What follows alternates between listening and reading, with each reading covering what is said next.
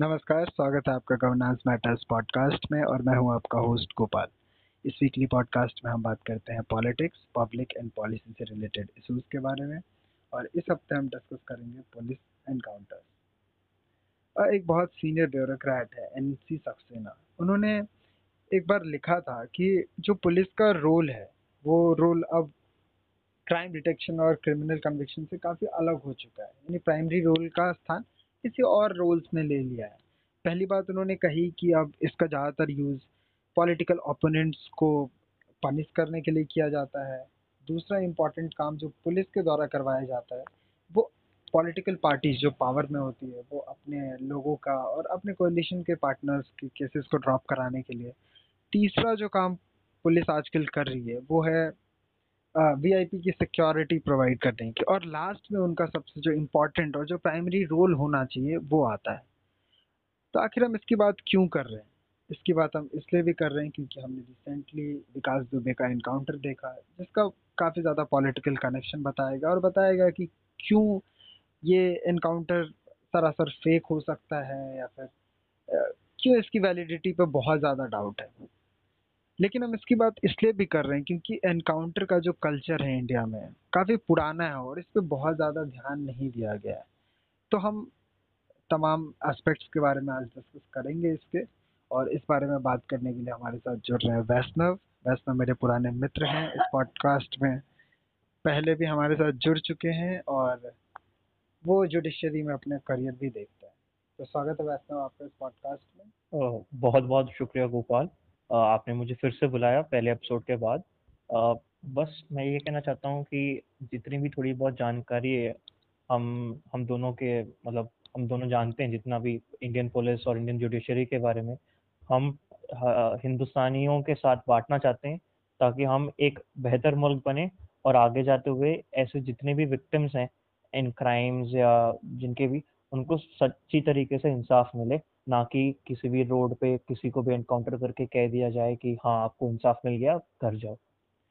जी ज़रूर। तो तमाम प्रोविज़न है इस इंसाफ को दिलाने के लिए जिसकी आपने बात की उसके लिए तमाम तरह के प्रोसीजर्स लेट डाउन किए गए हैं। अगर हम इनकाउंटर स्पेसिफिक प्रोविजंस की बात करें तो मेरे मन में आ, एक people's union for civil liberties versus state of Maharashtra 2014 का केस आता है जिसमें इनकाउंटर की गाइडलाइंस तय की गई थी कुछ। उसके अलावा भी काफ़ी सारी प्रोसीजर्स हैं।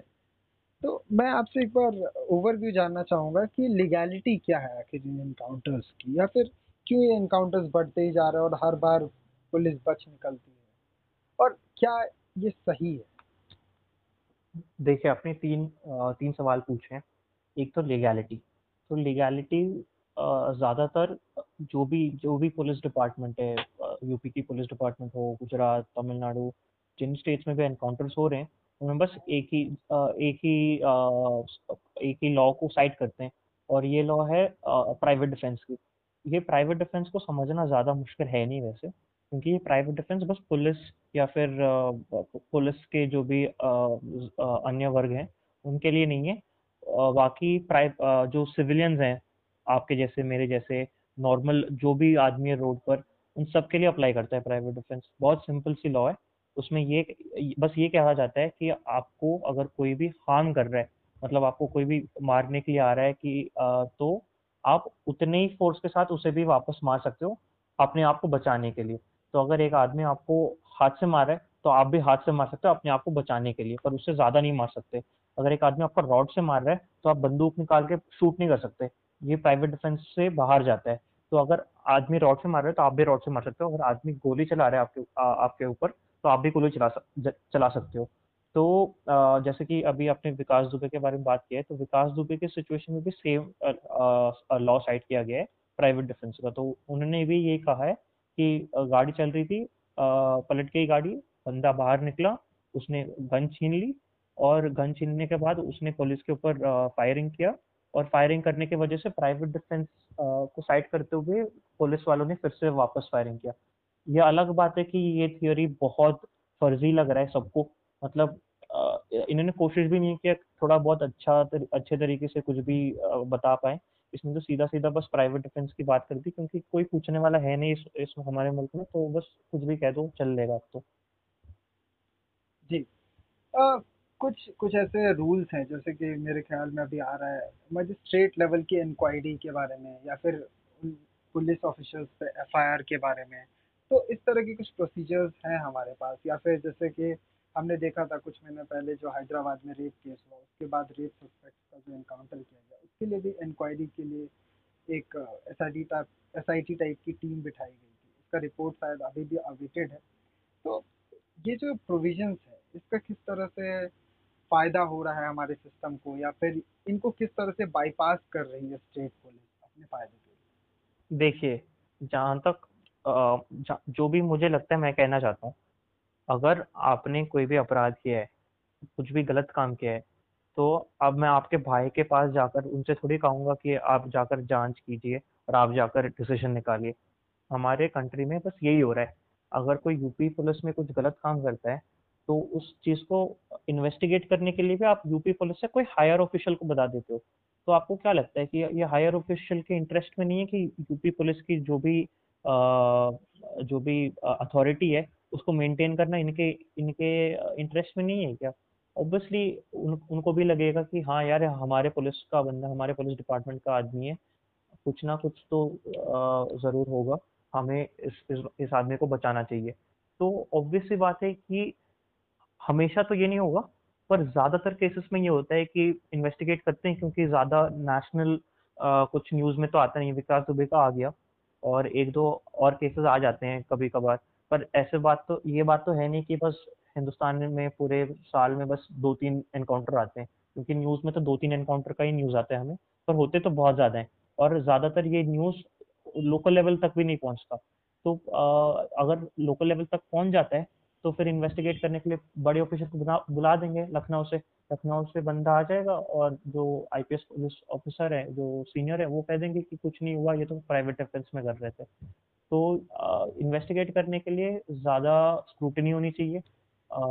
ज़्यादा सीनियर ऑफिशियल्स और जो जुड़े हुए नहीं है, जो कनेक्टेड नहीं है, जो सीधा-सीधा सेम डिपार्टमेंट से नहीं है, उन लोगों से करवाना चाहिए। और और सेम स्टेट से तो नहीं होनी चाहिए एटलीस्ट ताकि थोड़ी बहुत अथॉरिटी तो हो उनके उनके हाथों में कि हाँ यार थोड़ी मॉरल अथॉरिटी होनी चाहिए। ठीक बात। आपने एक्चुअली फेयर इन्वेस्टिगेशन के बारे में बात की, किस तरह से फेयर इन्वेस्टिगेशन हमें बेटर रिजल्ट्स दे सकता है, इस बारे में better you know better accountability हमें दे सकता हाँ। है। एक एनएचआरसी का मेरे पास डेटा है जो मैंने फ़र्स्ट पोस्ट वेबसाइट से लिया है, उसमें कहा गया है कि 2000 से लेकर के 2017 के बीच में, यानी इन 17 सालों के दरमियान करीब 1782 फेक एनकाउंटर्स हुए 1782 फेक एनकाउंटर्स हुए जिसमें से अभी तक सिर्फ़ 1565 केसेस डिस्पोज हो पाए। तो इससे हमारी सिस्टम कितना लैक कर रहा है ये भी पता चलता है। बट इंटरेस्टिंग बात जो मैं यहाँ पे हाईलाइट करना चाह रहा था वो ये है कि इसमें 44.55 percent of the total cases यानी ऑलमोस्ट 794 केसेस सिर्फ़ यूपी से उसके बाद आंध्र प्रदेश, बिहार ऐसे स्टेट्स हैं। तो आपको क्या लगता है कि इसका प्राइम रीज़न क्या हो सकता है? पहला कि इन स्टेट्स में क्यों ज़्यादा है?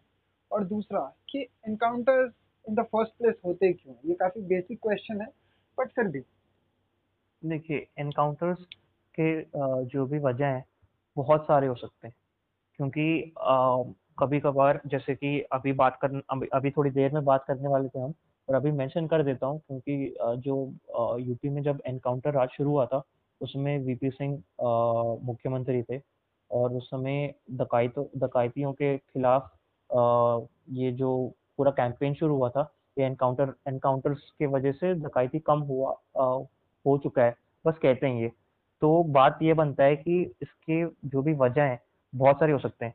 एक डकैतियों के खिलाफ हो सकता है, एक हो सकता है कि पॉलिटिशियंस के लिए जो भी एडवांटेजेस सिचुएशन है उसके लिए हो सकता है। जैसे कि अगर कोई आदमी एक पार्टी से, एक दल से वो चाहता है कि अपने अपने जो ओपोनेंट हैं दूसरे पार्टी से उनको उनको उनको मार देना है। तो फिर रीज़न्स तो बहुत सारे हो सकते हैं, पर हमें ये देखना चाहिए कि कभी-कभी रीज़न्स जस्टिफाइड होते हैं क्योंकि ऐसा ऐसी बात नहीं है कि कभी भी प्राइवेट डिफेंस जस्टिफाइड नहीं है। तो रीजन तो बहुत हो सकते हैं, थोड़े लेजिटिमेट रीजंस हैं, पर ज़्यादातर इलेजिमेट इलेजिटिमेट रीज़न्स हैं। जो जिसके वजह से एनकाउंटर्स की ज़्यादातर बढ़े बढ़ते जा रहे हैं और बस एक बात कहना चाहता हूँ आपने कहा था कि यूपी में होता है और फिर आंध्र प्रदेश में होता है तो यूपी तो वैसे बड़ी स्टेट है तो तो about twenty percent of the population UP में रहता है इंडिया का। ट्वेंटी से थोड़ा कम है वैसे। पर तो फोर्टी फोर परसेंट होना तो बहुत बड़ी बात है मैं मानता हूँ। पर एपी का आना थोड़ा बहुत सस्पिशियस है क्योंकि हमें एक, एक बात जानना चाहिए क्योंकि एपी में जो कल्चर है उसमें टॉलीवुड के जो हीरोज होते हैं जो हम हिंदी में डब होते होकर आते हैं मूवीज़ वो टॉलीवुड के बने होते हैं अल्लू अर्जुन हो जूनियर एन हो जो भी हो। इस कल्चर में ये बन चुका है कि ये हीरो जब भी एक पुलिस ऑफिसर का रोल निभाते हैं तो वो पुलिस ऑफिसर हमेशा हमेशा मतलब 95 परसेंट भी नहीं 99.99 परसेंट ऑफ़ द केसेस में जाकर अपने विलन को या विलन के जो भी चेले होते हैं, उन सबको जाकर बंदूक से मारता है या मतलब जानलेवा हमले करते हैं। बस ये कहना चाहता हूँ। तो इस कल्चर के वजह से भी पुलिस ब्रुटैलिटी को हम एक नॉर्मल चीज़ बना चुके हैं अपने स्टेट में, अपने अपने स्टेट्स में। तो जिन स्टेट्स में ऐसी कल्चर बन चुकी है, उन स्टेट्स में ये एक नॉर्मल नॉर्मलाइज हो चुकी है। तो उसके खिलाफ बात करने के लिए कोई खड़ा नहीं होता क्योंकि उन्हें लगता है हाँ यार ये तो हर हर स्टेट में होता होगा हर हर मुल्क में होता होगा। तो बस ये बात ऐड करना चाहता था मैं। बात यहाँ पे सिर्फ़ ये नहीं है कि लोग ये समझते हैं कि हर जगह होता होगा और ये सही है। बात ये है कि लोग एक्चुअली खुश होते हैं क्योंकि हाँ। अ, हम अभी बात कर रहे थे जो रेप सस्पेक्ट का हैदराबाद में एनकाउंटर हुआ था उसी सेम सुपरिटेंडेंट ऑफ़ पुलिस ने मैंने सुना कि वो 10 साल पहले भी कहीं और पोस्टेड थे और उन्होंने एक और इसी तरह का एनकाउंटर किया था और उनसे उनको नेशनल कवरेज मिला था। तो आप बात कर रहे हैं हैदराबाद के जो रेप केस उसके बारे में बात कर रहे हैं हाँ हाँ हाँ। हाँ तो बस उसके बारे में एक एक चीज़ ऐड करना चाहता हूँ। मैंने ट्विटर पर उस दिन रिएक्शन देखे थे। मतलब सुबह सुबह हुआ था कि सुबह सुबह हुआ था एनकाउंटर अबाउट छह बजे सात बजे हुआ था। तो मैंने अबाउट एट एट या नौ बजे जाकर आठ या नौ बजे जाकर मैंने ट्विटर पर देख रहा था। तो जो भी तेलुगु स्टार्स थे जूनियर एनटीआर हो या महेश बाबू हो, जो भी हो। मतलब एग्जैक्ट नेम्स मुझे याद नहीं, पर जूनियर एनटीआर का तो मुझे बहुत ढंग से याद है, क्योंकि वो सेलिब्रेट कर रहे थे। मतलब हीरो से लेकर आम आदमी तक, सबके सब सेलिब्रेट कर रहे हैं कि एक्स्ट्रा जुडिशियल किलिंग हुई है ट्रायल कोर्ट तक पहुँचा नहीं है केस फिर भी किलिंग हुई और ये सेलिब्रेट कर रहे हैं, जैसे कि इन्हें पहले से आकर जजमेंट घर में मिल गया होगा कि हाँ यार, ये चार लोग थे जिन्होंने रेप कमिट किया और इन लोगों को फांसी देनी चाहिए। और एक्चुअली फांसी भी नहीं थी, वो तो वो तो डेथ बाय फायरिंग स्क्वाड पूरी नाजी स्टाइल तो हद होती है, और ये हद पार कर चुके हैं बहुत पहले। हाँ सही कहा आपने कि पूरा देश सेलिब्रेट कर रहा था, और हमने देखा है कि कई बार ऐसा हुआ है कि जो बेकसूर लोग होते हैं, उनको सज़ा दे दिया जाता है, और काफ़ी सालों बाद पता चलता है कि एक्चुअली वो क्राइम में रियली इन्वॉल्व नहीं थे। खैर हम इस बारे में बात कर रहे थे कि जो लार्जर पॉइंट है जो लोग चीयर करते हैं इसका इसका जश्न मनाते हैं इसका लार्जर पॉइंट क्या हो सकता है? साथ ही आपने इसको मूवीज़ से रिलेट किया था अभी पिछले वाले क्वेश्चन में। हम्म। तो मैं एक बार बॉलीवुड में जो इसका एक कल्चर है जैसे बॉलीवुड में तो अभी खैर इनकाउंटर पे इनकाउंटर्स पे मूवीज़ भी बन रही है बट ओवरऑल जो पुलिस की फंक्शनिंग के बारे में बॉलीवुड में जो एक इमेज है इस बारे में आप क्या सोचते हैं क्या समझते हैं और क्या देखा है आपने आज?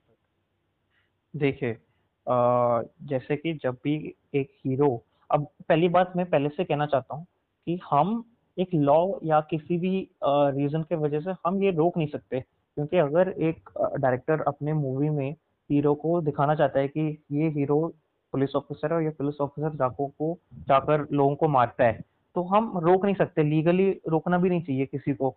पर लोगों में ये सोच होनी चाहिए कि हाँ ये हीरो गलत कर रहा है। क्योंकि जब तक लोगों में सोच नहीं बढ़ बढ़ती ना, तब तक आप कुछ भी कुछ भी लॉ बना दो, कोई फ़र्क नहीं पड़ने वाला। क्योंकि जब तक लोग, लोगों के सोच में ये सही है, तब तक होते रहेंगे। क्योंकि पुलिस पुलिस, पुलिसमैन है कौन? आखिर में वो भी एक इंसान ही है जो ऐसे मूवी देखता है ना। वो अगर, जब पुलिसमैन होने से पहले भी ऐसे ही मूवी देखकर बड़ा हुआ होगा और पुलिसमैन बनने के बाद उसे लगता होगा कि हाँ ये मूवी में हो रहा है। तो सबकॉन्शियस लेवल पर ये लगता है कि हाँ ये सही सही रास्ता है। एक ये है। दूसरी बात ये है कि जब आ, ऐसे मूवी बनते हैं तो हम ऐसे मूवी फ्लॉप होते नहीं है। तो एक बहुत एक तो जब फ्लॉप नहीं होता तब तो लगता है डायरेक्टर को लगता है हाँ ऐसे मूवीज़ और बनाने चाहिए क्योंकि हमें पैसे हमें हमें पैसे आने वाले हैं इन मूवी इन मूवीज़ की वजह से। तो अब तो कोई भी जो भी बिज़नेस है सब तो ऐसे ही सोचेंगे कि इससे पैसा आ रहा है तो और मूवीज़ बनाने। क्योंकि ऐसे मूवीज़ के ऐसे इस प्रॉफिट के वजह से ज़्यादा मूवीज़ बन रहे हैं ऐसे मूवीज़ बन रहे हैं इसकी वजह से ज़्यादा लोग जाकर ऐसे ही मूवीज़ देखने वाले हैं। जैसे कि अगर आपको जाकर बस मूवी देखना है और ये ऐसी ही मूवी थिएटर में तो आप देख लोगे, तो फिर ज़्यादा प्रॉफ़िट होगा, एक पूरी साइकिल बन जाती है इसकी वजह से। तो इसकी वजह से प्रॉफ़िट भी बढ़ते रहेगा और ऐसे मूवीज़ निकलना भी बढ़ते रहेगा। तो जब तक लोगों में सोच बदलेगी, सोच बदलने के बाद ऐसे मूवीज़ कम देखेंगे कम देखेंगे तो फिर प्रॉफ़िट कम होगा, प्रॉफ़िट कम होने के बाद अलग टाइप ऑफ़ मूवीज़ निकलेंगे, तब तक कुछ चेंज नहीं हो सकता, हम ऐसे मूवीज़ निकलते रहेंगे। तो बेसिकली जो हम हीरो बना रहे हैं, जो हम हीरो वाला कल्चर दिखा रहे हैं, उसके कारण लोग जल्दी इन्फ्लुएंस हो जाते हैं और इसका इम्पैक्ट दिखता है हमें फिर। उसके बाद पुलिस भी काफ़ी मोटिवेट होती है इस तरह की चीज़ों को करने हाँ, के लिए। तो हम बात कर रहे थे कि लोग जश्न मनाते हैं। क्या लोगों के जश्न मनाने का एक ये कारण हो सकता है कि उनका जुडिशरी पे ज़्यादा भरोसा नहीं है, उनका पुलिस सिस्टम पे ज़्यादा भरोसा नहीं है, जिस तरह से केसेज़ डिले होते हैं कोर्ट्स में, तारीख के बाद तारीख जैसा कहा जाता है। तो क्या ये सारी चीज़ें एक फैक्टर है? देखिए, वो तो है ऑफ़ कोर्स क्योंकि हमें हम सब हम सब जानते हैं हिंदुस्तान में कि अगर एक केस फंस गया कोर्ट में, फिर हमारे लाइफ़ टाइम में तो होना नहीं है केस। एक तरीके से ये कल्चर बन चुका है इंडिया में, तो वो तो ऑफ़ कोर्स है। पर दूसरी बात ये है कि हमारे दिलों में एक ये बैठ जाता है कि हाँ यार, ये ये बंदा तो ये बंदा तो क्रिमिनल है, इस बंदे को तो मारने में गलत किया है। तो जैसे कि विकास दुबे के केस में हमें पता है कि आदमी मतलब पता मतलब एग्ज़ैक्ट तो कह नहीं सकते पर जनरली आइडिया है सोसाइटी में कि आदमी एक गैंगस्टर था, माफ़िया में था और गलत काम करता था। पर ऐसे बहुत सारे केसेस होते हैं, जिनके बारे में हमें कभी पता भी नहीं चलता, जिनमें हमें पता भी नहीं होता मतलब पुलिस वालों को बस उठाते हैं, मार देते हैं, फिर कहते हैं केस केस क्लोज़। सच्चे जो भी कल्प्रिट हैं, उनको बचाते हैं या फिर उन्हें ढूँढने की कोशिश भी नहीं करते।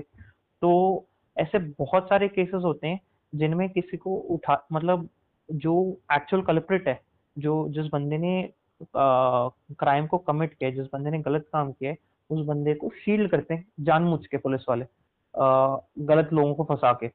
तो फिर ऐसे केसेस के वजह से मतलब पब्लिक को लगता है कि हाँ, केस सॉल्व हो गया है, पुलिस वालों की वजह से कोर्ट जाए बिना। पर एक्चुअल में कल्प्रिट्स तो मतलब बच गए ना। तो पब्लिक को लगता है कि हाँ, जस्टिस तो मिल गया, इंसाफ मिल गया विक्टिम्स को, पर एक्चुअली में मिला नहीं है। तो बस ये कहना चाहता था तो हमने स्टार्ट किया किस तरह से हमने पॉलिटिकल एंड जुडिशियल रिफॉर्म्स की तरफ़ एक कदम बढ़ाया था बात करने के लिए। हुँ, हुँ, हम इसकी बात करेंगे इस हाँ, पॉडकास्ट के अंत में जाते समय लेकिन आपने एक तरह से पुलिस फ़ील्ड की बात की कि किस तरह से कुछ लोगों का बचाव किया जाता है। हाँ, हाँ। तो अगर हमने विकास दुबे के केस को भी क्लोज़ली देखा तो ये चर्चा थी काफ़ी ज़्यादा कि पुलिस के कुछ लोगों ने इन्फॉर्म किया था उनको कि पुलिस वाले आ रहे हैं और ऐसी हाँ, ऐसी-ऐसी हाँ, चीज़ों हाँ। की संभावना है। और ये चर्चा नहीं थी। एक पुलिस आद एक एक पुलिसमैन ने ऑफ़िशियली बताया था जहाँ तक मैं जानता हूँ। एक ऑफ़िशियल स्टेटमेंट था कि कोई आदमी पुलिस के अंदर ही एक एक क्या कहते हैं जासूस था अ, हुँ, हुँ। विकास दुबे के साइड से। तो हाँ. वो हाँ। बंदा जाकर इन्फॉर्मेशन सप्लाई कर रहा था विकास दुबे को। तो हाँ, ऑफ़िशियल स्टेटमेंट है जहाँ तक मैं जानता हूँ। हाँ, ऑब्वियसली जब कोई इतना बड़ा गैंगस्टर होता है तो उसकी पुलिस एंड पॉलिटिकल नेक्सस हाँ, काफ़ी हाँ, ऑब्वियस चीज़ है। हाँ। हाँ, तो हम फिर विकास दुबे की तरफ़ बढ़ते हैं, इस चर्चा को आगे बढ़ाते हुए और मैं आपसे कुछ ऑफ़ बीट सुनना चाहता हूँ विकास दुबे के केस के बारे में। हमने सब केस को समझा, सुना, बट इसके पीछे का जो और फैक्टर्स है, आखिर ये गैंगस्टर्स बनते क्यों हैं? या फिर इनको क्यों संरक्षण दिया जाता है? इस तरह की चीज़ों के बारे में आप हमें कुछ बताइए। और आप वीपी सिंह की भी बात कर रहे थे, तो उस टाइम से भी इसको आप शायद रिलेट कर सकते हैं। तो पहले पहले मैं बात बताना चाहता हूँ कि शेखर गुप्ता जो प्रिंट के एडिटर हैं और चेयरमैन भी आई थिंक, उन्होंने एक बहुत अच्छी वीडियो बनाई है। उसमें बात करते हैं कि कास्ट और जो पॉलिटिकल और पुलिस नेक्सस है, उसके बारे में बात कर करे करा हुआ है उस वीडियो में। बस मैं उस उसके बारे में थोड़ा बहुत कहना चाहता हूँ, उसके बाद थोड़ा बहुत ऐड भी करना चाहता हूँ उसमें। तो आपने वीपी सिंह के बारे में बोला था, तो वीपी सिंह ने वीपी सिंह 1980 के आसपास सीएम बने थे यूपी के और यूपी उस समय उस समय भी बहुत बड़ा स्टेट था, उस समय तो उत्तराखंड भी यूपी में ही आता था। पर यूपी में उस समय एक एक अलग-सी प्रॉब्लम थी डकैती के रूप में। तो डकैती एक्चुअली उस समय मैंने एक इंटरव्यू पढ़ा था इंडिया टुडे पे, तो वीपी सिंह ने इंटरव्यू दिया और कहते हैं कि 57 डिस्ट्रिक्ट्स में उस समय 57 डिस्ट्रिक्ट्स में से चार डिस्ट्रिक्ट्स में ये प्रॉब्लम बहुत बड़ी प्रॉब्लम थी। तो उन चार डिस्ट्रिक्ट्स में इन्होंने एनकाउंटर्स करना शुरू कर दिया ताकि डकैतों को मार दिया जाए और डकैती पूरे पूरी तरह से खत्म हो जाए। तो फिर इसके वजह से क्या हुआ पुलिस वालों ने जो डकैट्स नहीं थे, जो डकॉइट्स नहीं थे, उन लोगों को भी मारना शुरू कर दिया। और फिर डकॉइट्स ने अबाउट टू इयर्स के बाद 1982 में वीपी सिंह के भाई को मार दिया, जो इलाहाबाद इलाहाबाद हाई कोर्ट में एक जज थे। तो उनको मारने के बाद वीपी सिंह ने रिजाइन कर दिया। अब बस ये सोचने वाली बात ये है कि जो डकॉइट्स होते हैं, वो जनरली उस समय ओबीसी के होते थे। जो अदर बैक उस समय ओबीसी कर कर कोई टर्मिनोलॉजी थी नहीं, पर जनरली बैकवर्ड कास्ट के होते थे। और इन लोगों के लीडर नेता कौन थे? मुलायम सिंह यादव। तो मुलायम सिंह यादव उस समय, उस वक्त वीपी सिंह के खिलाफ प्रोटेस्ट करते हुए बड़े हुए थे। और फिर 1989 में जब पूरा बोफर्स वोफर्स हुआ था, तब जाकर मुलायम सिंह इन्हीं के पार्टी में जुड़ गए जनता दल में। तो बस ये, बस एक बात ये कहना चाहता हूँ कि आप कुछ भी सोच सकते हो कि सोच सकते हो कि एक पार्टी करती है दूसरी पार्टी नहीं करती एक बंदा अच्छा है दूसरा बंदा अच्छा है पर सब मिले हुए हैं। तो बस ये कहना चाहता हूँ वीपी सिंह के बारे में। दूसरी बात हम्म। एक बार ये शुरू हो गया उसके बाद खत्म नहीं हुआ ये एनकाउंटर राज।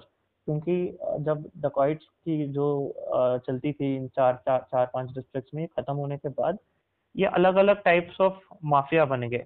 डकॉइट्स नहीं पर जैसे कि जो विकास दुबे विकास दुबे एक ब्राह्मण है। तो ब्राह्मण्स के आजकल अलग अलग कास्ट कास्ट अलग अलग गैंग्स बन चुके हैं। क्योंकि पिछले तीस साल में एक भी ब्राह्मण चीफ मिनिस्टर नहीं बना है यूपी में।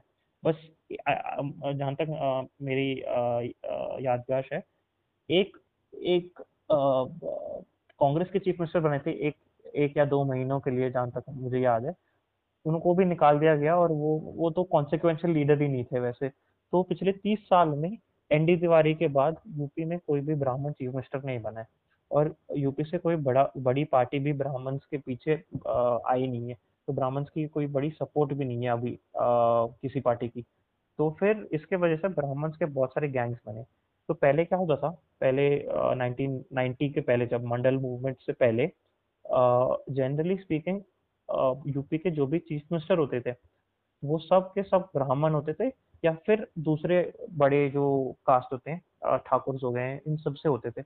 उसके तो उस समय क्या होता था, जो बैकवर्ड कास्ट के लोग थे, जैसे कि मैं अभी कह रहा था 1980 में जब डकॉइट्स का मारते थे डकॉइट्स तो जनरली ओबीसी बीसी कास्ट से तो होते थे।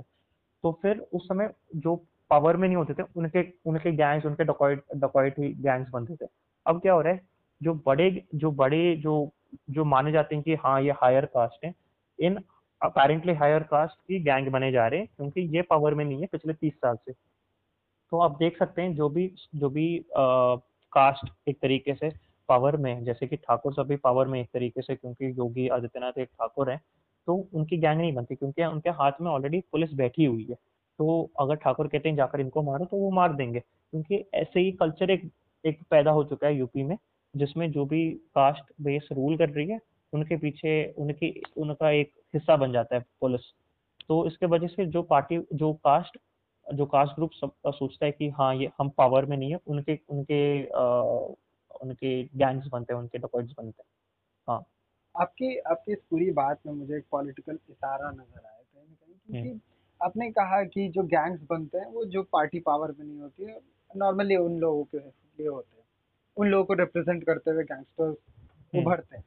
तो इस बारे में मैं ये कह रहा था कि पॉलिटिकल एक नेक्सस का चीज़ काफ़ी ऑब्वियस हो जाता है क्योंकि अगर वो पॉलिटिकल पार्टी उस गैंगस्टर हम्म। का साथ नहीं देती है या फिर उस गैंगस्टर को अपोज करती है तो ऑब्वियसली वो दूसरी पार्टी के साथ वोट दिलाने के लिए चला जाएगा क्योंकि उसका रुतबा है और वो लोगों के साथ भी उस पूरी कास्ट को अवॉइड नहीं कर सकता कभी भी इलेक्शन हाँ। के टाइम तो एक ये बहुत बड़ा फैक्टर था हाँ आपने बात करते हुए आपने वीपी सिंह के इंडिया टुडे में इंटरव्यू के बारे में हाँ। बात करते हुए ये बताया कि किस तरह से उन्होंने कुछ स्पेशली स्पेसिफिक डिस्ट्रिक्ट को पॉइंट आउट करते हुए बताया था कि यहाँ पे ज़्यादा डेकॉइड्स हैं और यहाँ पे हमें एनकाउंटर्स की ज़्यादा ज़रूरत है और इस तरह की बात तो हम्म। मुझे एक ट्वीट याद आ रहा है यूपी पुलिस की तरफ़ से एक्चुअली हम्म। वो यूपी पुलिस का ट्वीट नहीं था सीएमओ यूपी के तरफ़ से ट्वीट था छः महीने के बाद जब योगी आदित्यनाथ की सरकार बनी उसके छः महीने के बाद एक ट्वीट था जिसमें डिस्ट्रिक्ट वाइज कितने एनकाउंटर किलिंग्स हुए थे और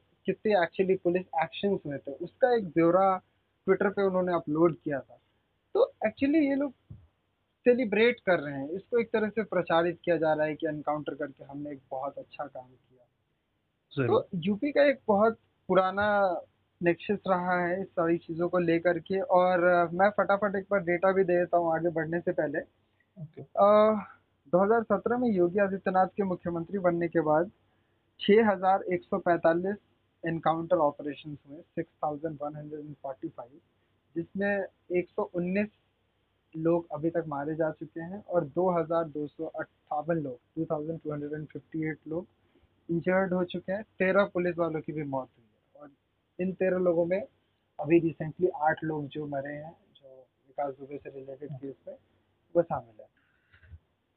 तो अब हम बस ये कहना चाहता था कि योगी आदित्यनाथ ने जब चार्ज किया था उसके अबाउट तीन चार महीने के बाद उन्होंने एक कमेंट भी दिया था कि ठोक देंगे सबको आई थिंक तो अ, हाँ तो ये भी एक बहुत फ़ेमस कोट बन चुका है विकास दुबे के मरने के बाद क्योंकि मतलब थोड़ा बहुत क्लियर क्लैरिटी से बता दिया है योगी जी ने कि हाँ।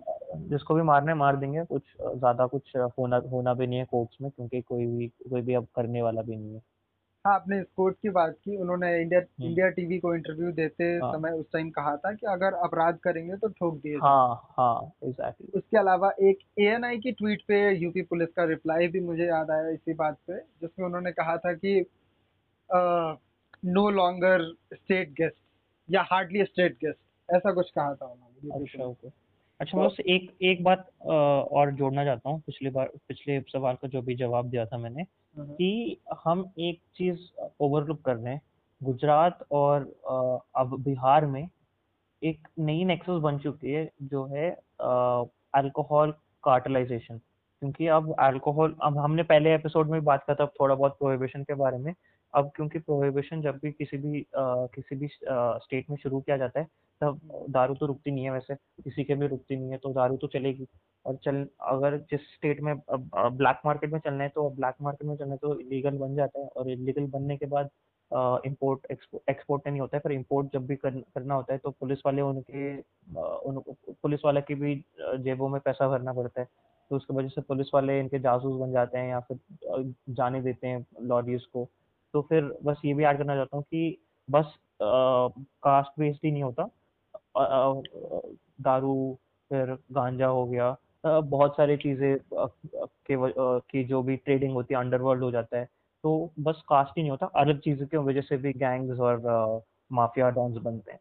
डेफिनेटली आपके इस हाँ। बात कहने पे मुझे रईस मूवी की याद आ हाँ गई जिसमें काफ़ी क्लियरली ये चीज़ दिखाई हाँ हाँ। हाँ हाँ अ, एक लेकिन फिर हम एक बार कास्ट की तरफ़ लौट करके बात करना चाहते हैं। हाँ। विकास दुबे जिस तरह से कास्ट को रिप्रेजेंट कर रहे थे उसी तरह हम्म, यूपी में काफ़ी कास्ट और रिलीजन से हाँ रिलेटेड ऐसे गैंगस्टर्स उभर कर आए थे। और मैंने हम्म, कहीं सुना था कि अजय राय जिन्होंने मोदी के अगेंस्ट जिन्होंने हाँ। प्राइम मिनिस्टर के अगेंस्ट 2014 में एक तरह से चुनाव लड़ा था वाराणसी कॉन्स्टिट्यूंसी से उनका भी कुछ ऐसा फैमिली लिंक है। दो हज़ार नौ में भी जीते थे आई थिंक अच्छा अजय राय। तो हाँ। 2009 में बनारस से जीते हैं जहाँ तक मैं मेरी यादगार है। तो बस मैं ये कहना चाहता हूँ कि अ, मैं पहले मैंने पहले भी कहा था कि सब मिले हुए हैं। तो हाँ। ऐसा कोई भी नहीं है जिसके पार्टी में गैंगस्टर नहीं है डॉन नहीं है माफिया डॉन नहीं है। अ, तो फिर अजय राय का ये लिंक है कि उनके चाचा या उनके ताऊ को मार दिया गया और वो भी एक आई थिंक डॉन थे। तो मैं बस एग्जैक्ट याद नहीं है मुझे पर उनकी भी एक हिस्ट्री है इस एरिया में। तो बस यहाँ बस वही था वही थी। ओके तो आपने डॉन शब्द का शब्द का ज़िक्र किया। इससे मुझे हम्म, कुछ और इनकाउंटर्स की याद आ गई जो मुंबई में हुए थे अंडरवर्ल्ड के अगेंस्ट हम कह हम्म, सकते हैं। उसके अलावा हम्म, पंजाब में भी काफ़ी एनकाउंटर्स हुए हम्म, थे उनका जो एक तरह से सेपरेटिस्ट मूवमेंट के टाइम उसके अलावा हम्म, हम्म। नॉर्थ ईस्ट में भी स्पेशली मणिपुर की साइड जम्मू कश्मीर जम्मू कश्मीर में तब तो अभी भी होता है वैसे। हाँ और नक्स, हाँ। नक्सलाइट एरियाज़ वगैरह में तो हाँ काफ़ी नॉर्मल है ये सारी चीज़ें। हाँ हाँ हाँ। तो तो इन एनकाउंटर्स की हिस्ट्री के बारे में आप हमें कुछ बता पाते तो एक्चुअली गोपाल आप देख सकते हैं। अभी बहुत सारे स्टेट्स में जो सेपरेटिस्ट मूवमेंट्स हो गए हैं या फिर अंडरवर्ल्ड हो गया बहुत सारे स्टेट्स में अब तो बहुत कम हो चुका है। जैसे कि आपने पंजाब का ज़िक्र किया तो पंजाब के बारे में बस बताना चाहता हूँ। मैंने कहीं सुना था कि अ, किसी एक वीडियो में शेखर गुप्ता का वीडियो था एक वीडियो था उन्होंने बस ये बोला था कि एक एक किसी साल में आ, जो सेपरेटिस्ट थे जो खालिस्तान के लिए आ, जो मूवमेंट थी उनकी आ, उन्होंने जाकर एक टाउन में एक टाउन में जो भी पुलिस पुलिसमैन पुलिसमैन के जो वाइव्स एंड चिल्ड्रन थे उन सबका कत्ल कर दिया था। तो कत्ल करने के बाद एक साल के अंदर पूरी खालिस्तान मूवमेंट वाइप आउट हो चुकी थी। पंजाब में। तो फिर ऑब्वियसली बात है कि थ्रू एनकाउंटर्स हुआ है। पर हमें ये सोचने वाली बात ये है कि अगर खालिस्तानी बंदूक से शूट कर रहे हैं तो ऑब्वियसली हम एक्सपेक्ट नहीं कर सकते कि जाकर हथकड़ी लगाओ और फिर जाकर क्या कहते हैं कोर्ट्स लेकर जाओ फिर कोर्ट्स में जजमेंट लाओ। क्योंकि वहाँ पर तब क्या होता था अपन हथकड़ी लेकर, लगाकर जाते थे जज को मार देते थे या फिर बीच में वैन को रोककर सबको मार के जो भी खालिस्तानी था उसको निकाल कर वापस ले जा रहे हो। तो ये सब तो बहुत बड़ी केस में, मुंबई में भी एक बहुत अच्छी बुक है Dongri Dongri to Dubai I think बहुत अच्छी बुक है उसको भी पढ़ना चाहिए। उसमें बताते हैं कि छोटा छोटा राजन, बड़े राजन, सबके बारे में बताते हैं। उसमें भी बहुत सारे केस में कोर्ट्स में लोगों को मारा गया है। कोर्ट्स में विटनेस को मारा गया है कोर्ट्स में अक्यूज को मारा गया है कोर्ट्स में पुलिसमैन को मारा गया है, ऐसे बहुत सारे केसेस होते होते हुए आ रहे हैं। आजकल बहुत कम हो चुका है ये। पर इन सिचुएशंस में, इन सिचुएशन में मॉरली स्पीकिंग हम पुलिसमैन को मरने नहीं दे सकते ना। क्योंकि जब जब जब जो अक्यूज होते हैं, जो अक्यूज गैंगस्टर अक्यूज सेपरेटिस्ट ये सब खुद गोली गोली से बात कर रहे हैं। तो फिर हम तो ये नहीं कह सकते कि तुम हथियार के बिना जाओ और उन सब, उन सबको पकड़ कर लाओ। ये वो अलग सिचुएशन था। अब सिचुएशन अलग है, क्योंकि अगर विकास दुबे के सिचुएशन में मैं ऐड करना चाहता हूँ कि अगर विकास दुबे के सिचुएशन में अगर जब वो आठ पुलिसमैन को मार रहे थे और उसी समय इन लोगों ने विकास दुबे को भी मार दिया था इन अ फायर फाइट फिर ये एनकाउंटर थोड़ा बहुत जस्टिफाइड होता है in the in the same quotation of self defence क्योंकि उस समय बंदूक का जगह बंदूक से ही दोगे क्योंकि उस उससे कम तो देना मतलब आप अपने जान दे रहे हो बेसिकली सुसाइड कर रहे हो एक तरीके से। तो फिर बस ये ऐड करना चाहता था मैं। अच्छा तो हमने काफ़ी इस बारे में बात कर ली है। मेरे ख्याल हाँ। से अब हम आगे चलते हैं और एक बार समझते हैं कि दूसरी कंट्रीज़ में क्या हाल है। एनकाउंटर्स का हाँ। इस तरह की चीज़ों का जो पुलिस के बारे में अभी यूएस में हमने जॉर्ज फ्लॉयड का केस देखा। हम्म, हम्म, हम्म, तो इस तरह की काफ़ी परेशानियाँ हैं वहाँ पे बट स्पेसिफिकली एनकाउंटर्स का क्या हाल है और बाकी जो प्रॉब्लम्स है फिर हम इसको लिंक करेंगे पुलिस एंड जुडिशियल रिफॉर्म से जिसकी हमने पहले हाँ, भी बात की तो आपने बात करते जॉर्ज फ्लॉयड के बारे में। तो जॉर्ज फ्लॉयड का एग्जैक्टली एनकाउंटर नहीं था वो क्योंकि that was just police brutality तो पुलिस ब्रुटैलिटी और एनकाउंटर्स में फ़र्क होता है। तो बस ऑडियंस को बताना चाहता हूँ कि जैसे कि विकास दुबे का पुलिस एनकाउंटर था क्योंकि उस आदमी को गोली मारकर मार दिया गया ताकि उस आदमी के पास जितने भी राज थे जो भी पता था उस आदमी को वो सब उसके साथ ही मर जाए। तो ये एनकाउंटर होता है। तमिलनाडु में अभी जो केस हुआ था दो दो लोग थे उन बाप बेटे थे वैसे दोनों के दोनों। हम्म। तो उन दोनों को मार दिया गया। बंद उन, उन वो लोग कुछ सेल्फ डिफेंस का थ्रेट भी नहीं था कुछ भी ऐसा कुछ साइड भी नहीं किया गया। उनको जेल में मार मार के मार दिया गया। आ, ये पुलिस ब्रुटैलिटी के नीचे आते तो इन दोनों में फ़र्क है। तो आ, बस कहना चाहता हूँ कि जो बाहर के मुल्कों में भी होता है ऐसे केसेस होते हैं जहाँ पर जो भी आ, जो भी विक्टिम होता है उस आदमी को मार दिया जाता है पर वो जनरली एनकाउंटर के रूप में नहीं होता वो पुलिस ब्रुटैलिटी के रूप में होता है।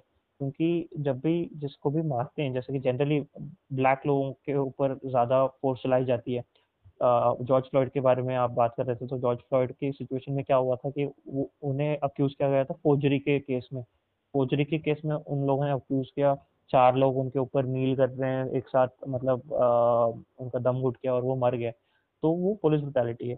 तो एक्चुअली यूएस में भी क्योंकि इतना ज़्यादा इतना ज़्यादा रेसिज्म इतना ज़्यादा रेसिज्म इतना रेसिज्म है कि अगर कोई ब्लैक मैन एक बहुत बड़ी अच्छी गाड़ी में चला रहा है, बहुत अच्छी गाड़ी को तो फिर सोचते हैं कि इस बंदे ने चुरा लिया, उस बंदे को रोकते हैं, फिर पूरा, पूरी जाँच करते हैं। फिर जाँच करने के बाद अगर उस आदमी ने एक गलत ना, एक गलत शब्द भी कह दिया तो उस बंदे को बाहर निकाल कर हथकड़ी लगाते हैं, फिर जेल लेकर जाते हैं। बेस्ट सिचुएशन बेस्ट बेस्ट के सिनारियों में ये होता है। गलत गलत सिचुएशंस में क्या हो जाता है कि उस आदमी को मार देते हैं या फिर परमानेंटली इनकेपेसिटेट कर देते हैं। पता नहीं, बहुत सारे अलग अलग सिचुएशन होते हैं। तो बाहर के मुल्कों में भी होते हैं। पर फ़र्क ये है कि बाहर के मुल्कों में ज़्यादातर थोड़ी बहुत अकाउंटेबिलिटी होती है। कभी कभी ट्रांसफ़र कर देते हैं, पर ऐसा भी होता है कि ट्रांसफ़र कर देते हैं, पर ऐसा भी होता है कि इन लोगों के रिकॉर्ड में हमेशा के लिए रेसिस्ट का नाम टैग लग जाता है। आगे जा, आगे जाके अगर कोई भी छोटी सी सिचुएशन होती है रेसिज्म की, अगर फ़र्स्ट केस में अक्विट हो जाते हैं पुलिस ऑफिसर कह देते हैं कि जज कह देता है कि इसे कर नहीं सकते आप कन्विक्ट नहीं कर सकते तो आगे जाकर इनके रिकॉर्ड में होता है कि पास्ट एक्सपीरियंस है इस रेसिज्म के इलाके में तो जाकर, आगे जाकर कमिट होने के चांसेस हैं।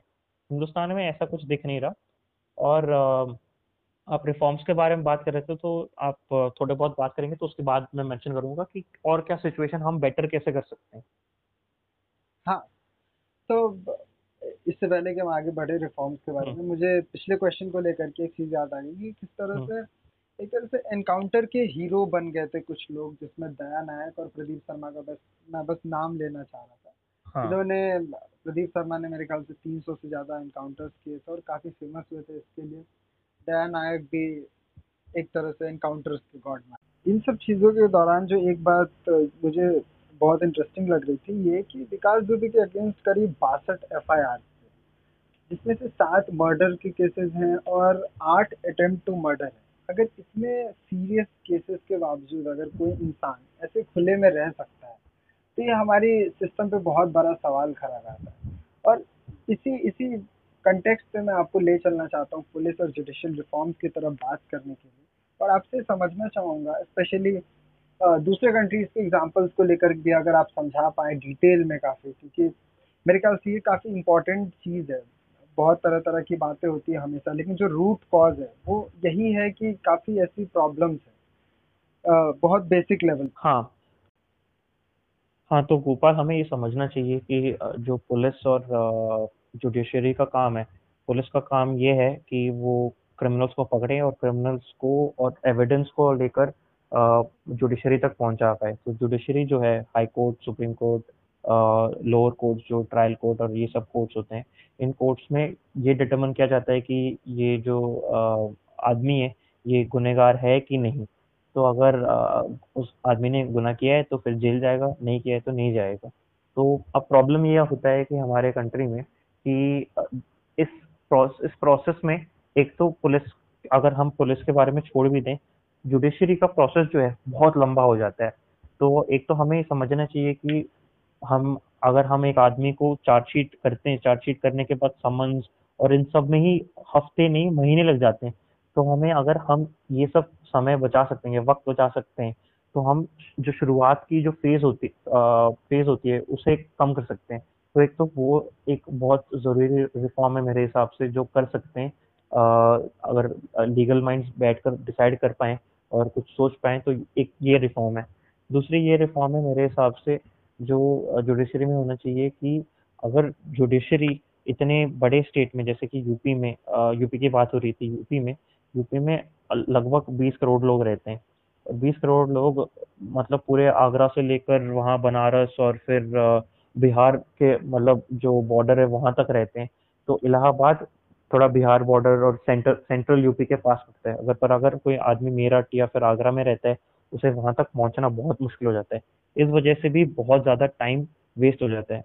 तो अगर हम ऐसा कुछ कर सकते हैं, जिससे कि बहुत सारे लोगों ने बता रखा है कि हाई कोर्ट को डिवीज़न ज़्यादा बढ़ाना चाहिए यूपी में या फिर यूपी स्टेट को स्प्लिट करना चाहिए। एक वो हो सकता है। फिर हम, हमें ये भी सोचना चाहिए कि पुलिस के पास क्या क्या है और क्या नहीं है। तो हम हम सब सोचते हैं कि पुलिस के पास ज़्यादा पैसा फंडिंग में नहीं आता है।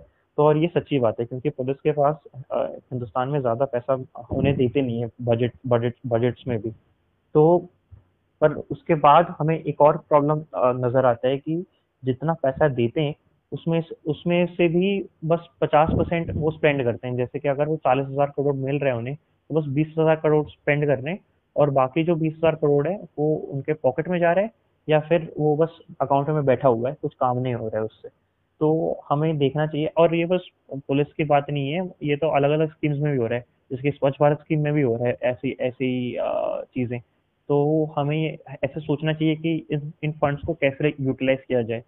तो जब कहते हैं लोग जब लोग कहते हैं कि पुलिस के पास इंफ्रास्ट्रक्चर नहीं है पैस, पैसों की कमी की वजह से हमें इंफ्रास्ट्रक्चर में बस बंदूक और गाड़ी नहीं है इंफ्रास्ट्रक्चर में। इंफ्रास्ट्रक्चर में फोरेंसिक लैब्स की ज़रूरत है हमें कॉलिंग लाइन्स की ज़रूरत है। जैसे कि हम जब भी यूएस की जो अमेरिकन हॉलीवुड मूवीज़ या टीवी शो देखते हैं वो 911 कॉल करते हैं। जब भी कोई भी इमरजेंसी हो 911 कॉल करते हैं। हिंदुस्तान में ऐसा एक भी नंबर नहीं है जो आप कॉल कर सकते हो।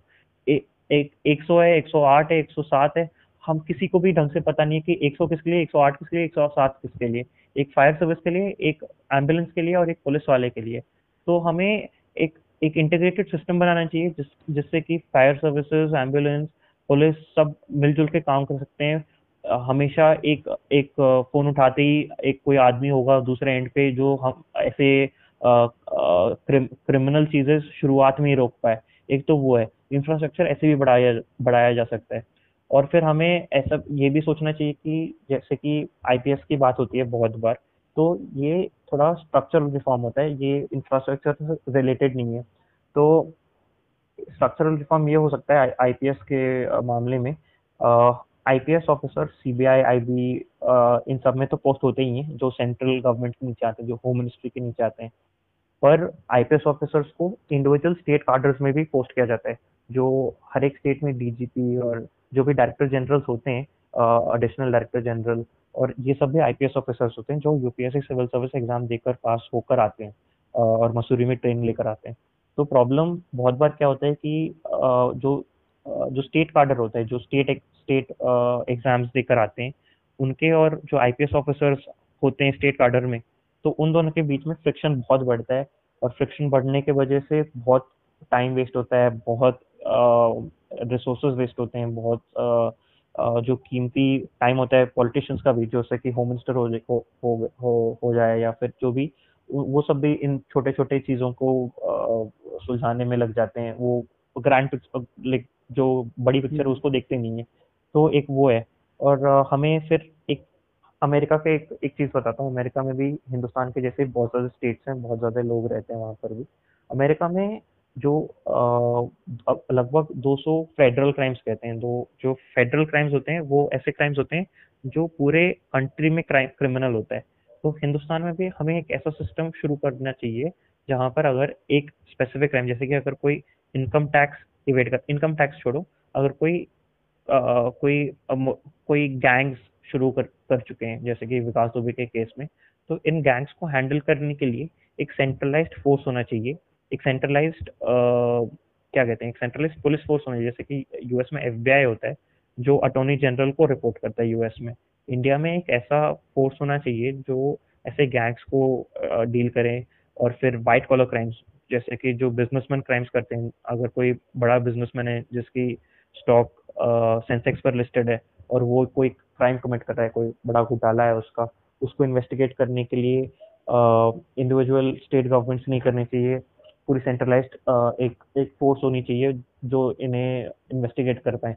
ऐसे स्ट्रक्चरल रिफॉर्म्स की बहुत ज़रूरत है। कि अलग अलग कंट्रीज़ में अलग अलग सिस्टम है।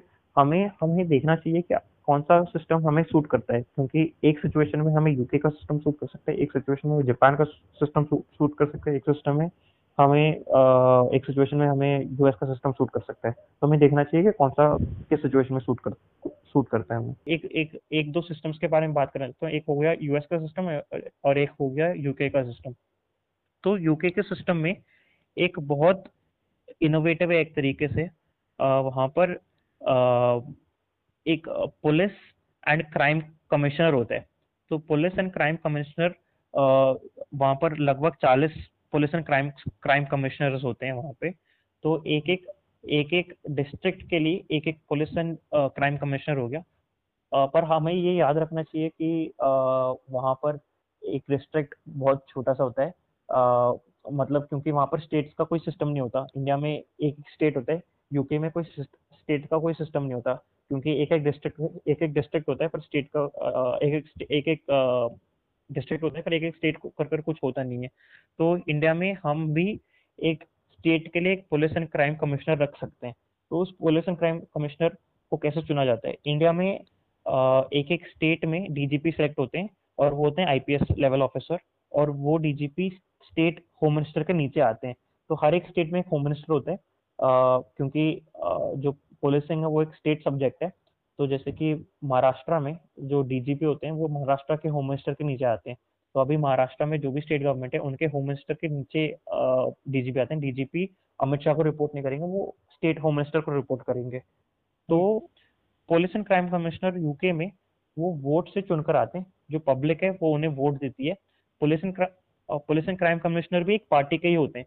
तो हाइपोथेटिकली स्पीकिंग अगर इंडिया में भी हम ऐसे एक रोल को अगर हम अपनाना शुरू कर देते हैं तो फिर क्या होगा? एक बस उदाहरण देना देना चाहता हूँ मैं।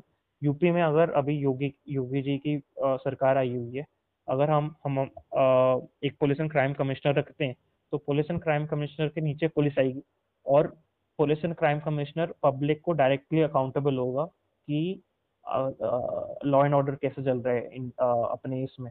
तो फिर अगर पुलिस एंड क्राइम कमिश्नर जब भी ओथ लेता है यूके में, तब वो ओथ ये लेता है कि मैं इम्पार्शियल रहूँगा, किसी भी पॉलिटिकल पार्टी या किसी भी आदमी को मैं पॉलिटिकली सपोर्ट नहीं करूँगा even though he is a politician तो जैसे कि अभी बहुत फोर्टी फोर्टी स्टेट्स में से फोर्टी फोर्टी डिस्ट्रिक्ट्स में से, पंद्रह एक पार्टी के हैं, पंद्रह दूसरे पार्टी के हैं, दस लगभग इंडिपेंडेंट है अभी यूके में. तो हाइपोथेटिकली बात करता रहा यूपी की तो अगर योगी जी इलेक्ट होकर सीएम बने police and crime commissioner BSP के भी बन सकते हैं।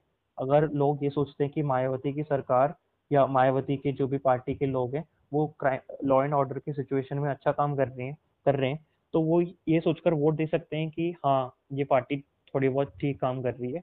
और ये आदमी जो सेलेक्ट होता है, और जो चुनकर आते हैं पुलिस एंड क्राइम कमिश्नर, वो उन्हें आंसर देना पड़ेगा अपने टर्म के एंड में कि हाँ मैं पॉलिटिकली इम्पार्शियल था मैं लॉ एंड ऑर्डर अच्छा करने के लिए तैयार हूँ और कर रहा था और उन्हें जो भी फंड्स यूटिलाइज होते हैं वो उन्हें खुद आंसर देना पड़ता है क्योंकि जो भी पैसा उन्हें स्टेट गवर्नमेंट से आता है उन्हें खुद आंसर देना पड़ेगा कि हाँ मेरे अकाउंट में आ, हमारे अकाउंट में चालीस हज़ार करोड़ आए चालीस हज़ार करोड़ में से हमने thirty five thousand crore use किया है पुलिस यूटिलाइजेशन पुलिस के इंफ्रास्ट्रक्चर गेम्स के लिए मैन फोर्स बढ़ाने के लिए जिसके लिए भी। तो एक ये सिचुएशन हो सकता है।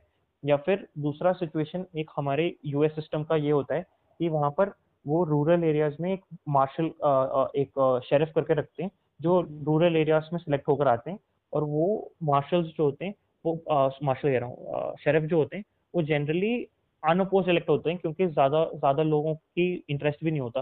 तो जैसे कि हमारे पंचायत लेवल पर भी हम एक पुलिस पुलिस ऑफिसर को चुन सकते हैं, जिनको हम बंदूक दे सकते हैं, थोड़ा बहुत राइट्स दे सकते हैं।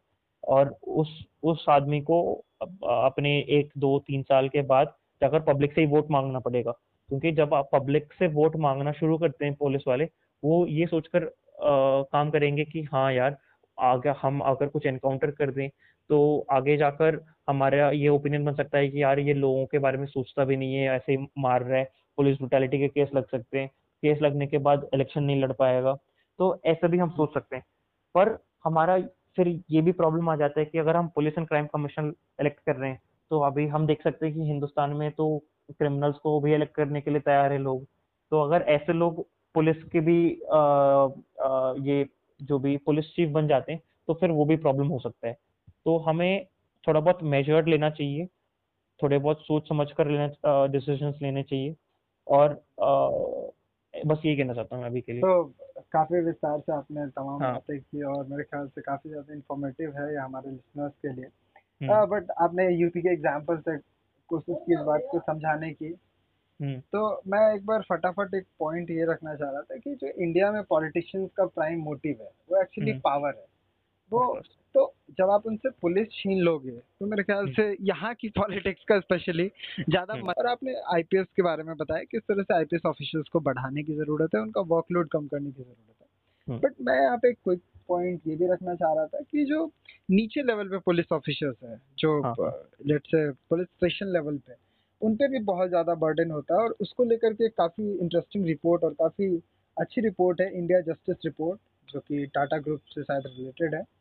मैं रिकमेंड करूँगा कि ये हमारे लिसनर्स एक बार उसकी समरी पढ़ें उसमें काफ़ी अच्छे से बताया गया है कि lack of staff lack of resources low incentive over time किस तरह से ये सारी चीज़ें काफ़ी प्रॉब्लमेटिक है और पुलिस की फंक्शनिंग को बहुत ज़्यादा डैमेज कर रही है अब हम फटाफट अंत की तरफ़ बढ़ते हैं अपने हाँ। पॉडकास्ट के और N H R C national human rights commission का जो रोल है इस पूरी चीज़ में क्योंकि ये जो एक्स्ट्रा जुडिशल किलिंग्स है इसका लीगल पॉइंट तो भले प्रूव कर दिया जाए बट एक जो ह्यूमन राइट्स का एस्पेक्ट होता है वो हमें न्यूज़पेपर के कॉलम्स में हम देखें या फिर एक पब्लिक कंसाइंस में भी कहीं ना कहीं ज़िंदा होता है। तो एनएचआरसी का रोल क्या है इसमें?